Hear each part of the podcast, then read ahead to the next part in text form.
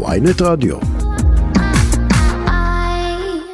אז זו שאלה מצוינת להפנות לחבר הכנסת ולדימיר בליאק יש עתיד, בוקר טוב לך. שלום, בוקר טוב. מה, הוא מפחד מגשם לפיד?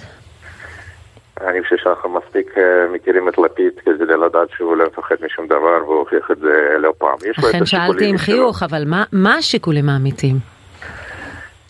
קודם כל אני, אני חייב להגיד שהאירוע מאוד מאוד מרגש וכמעט כל חברי כנסת של יש עתיד היו, היו בכיכר. אה, אה, ללפיד יש את השיקולים משלו, הוא היה בקשר ישיר מול מארגני ההפגנה, אה, הגיע למסקנה ש, ש, שהוא הגיע, ו, וגם מעבר לזה, זו לא הפגנה ראשונה, ודאי לא הפגנה אחרונה, המחאה הזאת היא, היא הולכת ומתעצמת, ואני בטוח שגם... כלומר, במוצאי לפיד שבת הקרובה הוא צפוי להגיע? אני שוב, אני לא יודע, אתם, אתם מוזמנים לשאול אותו היום בצהריים בישיבת הסיעה, אבל, אבל אה, ברגע הנכון הוא יגיע ואין ספק פה מי מוביל את האופוזיציה. סיכום אירוע, היה פה טעות? אני לא חושב, לא, לא, לא חושב. אם לא מגיעים ואז, ואז יום אחר כך ואז יום אחר כך מתעסקים בהסברים ותירוצים ובשבוע שאחר כך כן לא. מגיעים זה אומר שהפנימו שהיה טעות. לא, לא, הייתה, הייתה הפגנה משמעותית וגדולה, אבל בטח לא לאחרונה. אנחנו רק בתחילת המ, המאבק הזה, והמאבק המאבק הזה הוא אירוע מתגלגל. לא לא טעות על אה, לעשות ההפגנה טעות שמנהיג המחנה לא, לא, לא אני הופיע מבין. עם אני המפגינים לא הגיע. כי לא נתנו לו לנאום או משהו. אני מבין, שלא, לא, זה, לא, זה לא עניין של גינונים והנאומים, אני חושב שבסופו של דבר הארגון היה נכון שהפוליטיקאים המכהנים לא, לא ינאמו, אבל הם כן, אבל הם כן יהיו, יהיו באירוע ויהיו, ויהיו על הבמה uh, ברגע הנכון, ואנחנו נהיה שם. תסביר תסביר רגע מה יש סיכום שהפוליטיקאים אה, לא אמורים לנאום בהפגנה אבל כן להופיע על הבמה? לא, לא, הפוליטיקאים מחוץ לארגון. לא יודע, יודע, אני באתי- ויש אני כאלה שזה לא. הפריע להם, היו כאחד האדם, ויש כאלה שכנראה זה לא אבל הפריע להם. שמענו פה אתמול אה, אה, מי שאומר שהמארגנים טועים בעניין הזה כי בסוף זו הפגנה כן שיש לה ממדים פוליטיים לא. לא מפלגתיים וצריך לאפשר בהמשך לפוליטיקאים להגיע אני שואל מה, מה, מה הסיכום מה הדיבור מול המארגנים.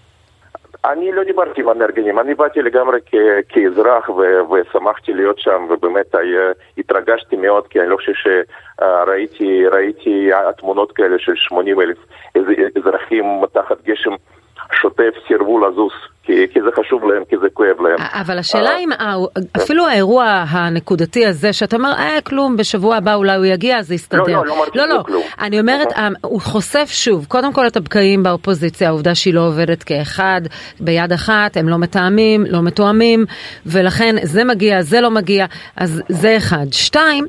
הוא חושף גם את לפיד לביקורת הזו שבאה ואומרת הוא לא חותר עד הסוף למלחמה, גם הקמפיין שלו היה קמפיין מה שנקרא גן הורדים כזה אלגנטי מדי. אה, אין לו סכין בין השיניים כמו שהיה לנת- לנתניהו שהוא רצה את השלטון בחזרה. תראו, אני מסתכל במבחן התוצאה, לפני שבוע לדעתי ציינו 11 שנה מהקמת יש עתיד, ותוך 11 שנה הגענו מ-0 ל-24 מנדטים. אני גם רוצה להזכיר לכם שלפיד בעשור האחרון היה פה היחיד שהצליח, הצליח גם אם לשנה וחצי כן להדיח את נתניהו, ואני חושב שהוא הוכיח את עצמו, הוא לא צריך להוכיח את עצמו כל יום מחדש עם הפגנה כזו או אחרת. הוא יהיה בהפגנה, והוא יהיה ב... בראש, בראש המאבק הזה, הוא, כבר היום בראש המאבק הזה. ואני שוב רוצה להדגיש שזה אירוע, שהוא אירוע מתגלגל, זה לא נגמר בשבת ו... ותהיה שבת הבאה, אגב לא רק בתל אביב, אני אהיה בהפגנה בח- בחיפה, כן. אה, ותהיה כנראה עוד הפגנה בירושלים, אנחנו לגמרי על זה. עוד דבר שקורה אתמול בריאיון שלו כאן בוויינט מסביר אומר יאיר לפיד אה, אפשר לדון על פסקת התגברות אבל למשל ברוב של 70 חברי כנסת שעשרה מתוכם מהאופוזיציה ואז מגיעה מרב מיכאלי יושבת ראש מפלגת העבודה ואומרת זו טעות בכלל לדון על תנאים. מה אתה חושב? אני חושב ש... שגם אתמול, אה, אני שמעתי את הרעיון אה, באולפן שלכם, אה, הוא- דייק, הוא אמר שבעבר הוא התבטא בעד פסקת ההתגברות ונקב גם במספר של ה-70 עם, עם עשרה חברי אופוזיציה, אבל באותה נקודה הוא גם הדגיש שאנחנו לא בדיון אקדמי, לגמרי לא בדיון אקדמי ואנחנו מצוינים בדיונים אקדמיים, אבל אנחנו באירוע אחר, אנחנו באירוע שחבורה של אנשים שהגיעו לשלטון באמצעות תהליך דמוקרטי, מנסים להרוס את הדמוקרטיה ממניעים אישיים, ואנחנו מכירים את המניעים האלה של נתניהו, של אריה דרעי, של בן גביר ועוד. ולכן אנחנו לא בדיון ש- שהוא דיון תיאורטי, שאנחנו בכלל יכולים לנהל פה משא ומתן על, על מספר כזה או אחר, 61 65 או 70, יכול להיות שבנסיבות אז אתה מסכים עם מרב כן, מיכאלי והביקורת שלה? אני לא... לא שזה לא הזמן לדון בתנאים? אני אגיד לך, אני לא, לא בעמדה להעביר ביקורת על חבריי לאופוזיציה, אני חושב שגם המציאות וגם הציבור בסופו של דבר יגרמו לכל הגורמים באופוזיציה להבין שאנחנו צריכים ללכת ביחד, ויש פה המפלגה הגדולה שמובילה את האופוזיציה וכך זה יהיה. אוקיי. אמ, שמענו אתמול מחבר הכנסת אה, משה סעדה, הליכוד, שדיבר איתנו, אמר שהדיונים שמתחילים היום הם בהחלט החליטו כן אה, לשמוע את הטענות של האופוזיציה וכן אולי ייכנסו מעט תיקונים ורפורמה, אתם מאמינים שההליך הזה הוא הליך בתום לב אמיתי? אני אפילו אה, עוד לפני, עוד לפני הדיון, איך, אומרים פעם, איך אמר פעם איתן כבל, אתם לוקחים אותי לפרוצדורה, אז, אז אם אנחנו מדברים על, על פרוצדורה, אפילו כאן הם נכשלים. הרי שמחה רוטמן אה, לא הביא תזכיר חוק ממשלתי, ש, שכמובן מחויב ל-21 יום להערות הציבור, אפילו, אפילו לא הצעת חוק פרטית, שגם שם יש הליך מסוים שצריך להעביר עם פטור מחובת ההנחה וכולי, והייעוץ המשפטי של הכנסת. הוא הביא איזשהו יצור כליים של אה, הצעת חוק מטעם הוועדה, שגם בוועדה כמובן אין קונסנזוס לגבי, לגבי זה. אז עוד לפני שאנחנו uh, הולכים או לא הולכים לדון על פרטי ההצעה, שגם לכשעצמה היא זוועתית. יש פה כשל מאוד גדול בהליך, ועל זה אנחנו הולכים לדבר עבור. אבל אתם הולכים או לא הולכים? לדון בפרטים או שאתם תגיעו רק לעשות אופוזיציה ולצעוק? כי יש, יש איזו תחושה, אה, אני אתמול ראיתי טור של עמית סגל למשל, ואתה אומר, הפרשן הבכיר של הימין בישראל הוא זה שמציע הצעות למיתון, אבל הצד השני לא בכלל משתתף בדיון, כי הוא, הוא עסוק רק בלצעוק שהמדינה נגמרת והלכה המדינה.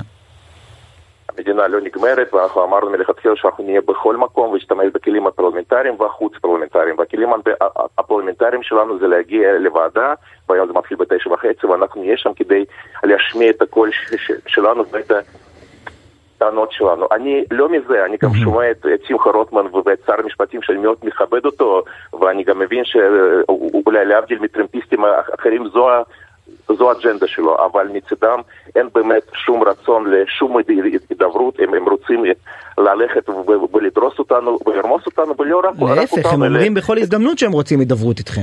שהם רוצים, להעביר, שהם רוצים להעביר את הרפורמות האלה ב, ב, בהסכמה רחבה ככל הניתן, עם תוך הבנה שבסדר, הם בשלטון ואתם לא, לא מסכימים לשום שינוי, אבל משהו בכל זאת. לא מביאים רפורמה בהסכמה שבה בוועדה לבחירת השופטים יש רוב של שמונה מול שלושה לפוליטיקאים. בואו, זה לא רציני. זה, זה, זה, זה באמת, זו מתקפה ברוטלית לכל הליך דמוקרטי שאני... אבל, אבל אם קראת, אם קראת את, את, תזכיר, את תזכיר הצעת החוק של רוטמן ואני בטוח שקראת ראית שבסוף מופיעה טבלה שמשווה את ישראל לכל מדינות המערב בהן השאלה האם פוליטיקאים ממנים את השופטים כן או לא. ובכל כן, מדינה שמושווית שם בסוף יש לפוליטיקאים כמעט בלעדיות, מה שהם מציעים זה אפילו פחות ממה שקורה במדינות אחרות. אני מבין, מה ש... אבל מה שרוטמן לא מספר, כן, ש... שבמדינות אחרות אולי יש חוקה ואולי יש שני בתים בפרלמנט, ויש מערכת נכון. שלמה של איזונים, איזונים ובלמים, שכאן, מה לעשות, לפי השיטה שלנו אין, אין אותה. נהדר, זה, נשמע, זה נשמע שיש מה לדון. זה נשמע שזה כן, שזה לא, כן לא, באיזושהי לא, אה, אה, רמת דיון ששווה לנהל אותו, ולא רק אה, כל צד צועק את שלו הכי חזק שאפשר. אז הנה אנחנו מנהלים וגם מנהלים בוועדות, אבל לקחת עכשיו למצוא שיש פסקת התגברות בקנדה ובוא ניקח אותו בלי, בלי שום מרכיבים נוספים של אותה השיטה, זה דבר שהוא לא נכון, זה דבר שהוא, שהוא, שהוא פסול. והבעיה שבדבר הפסול הזה יש מינים אישיים מאוד מאוד ברורים, ואני מרשה לעצמי להגיד גם מושחתים, ועל זה צריך להיאבק. אבל קל לך, קל לך ללכת למניעים האישיים, אבל בוא תתעסק ביריב לוין, תתעסק ברוטמן. דרך אגב, אני, אני רוצה, אפשר להעיר הערה. 30 שנה לא, של, לא, של, אפשר להעיר הערה על הסיפור הזה של האישי.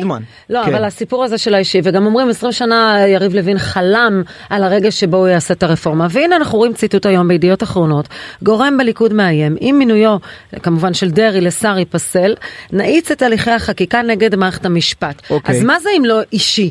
מה, אם אתם תאיצו הליכים בגלל שהוא ייפסל, אז זה אומר שכנראה לא חלמו רק על זה 20 שנה, אלא גם זה נועד אה, אינסטרומנטלי לשרת לא, גם את השלטון. לא, שהם תופסים ש, ש, שזה העץ בדיוק. אם בג"ץ יפסול היום את מינוי דרעי, לא, זה, זה יהיה זה התערבות בוטה מאוד זה... בהכרעת הבוחר.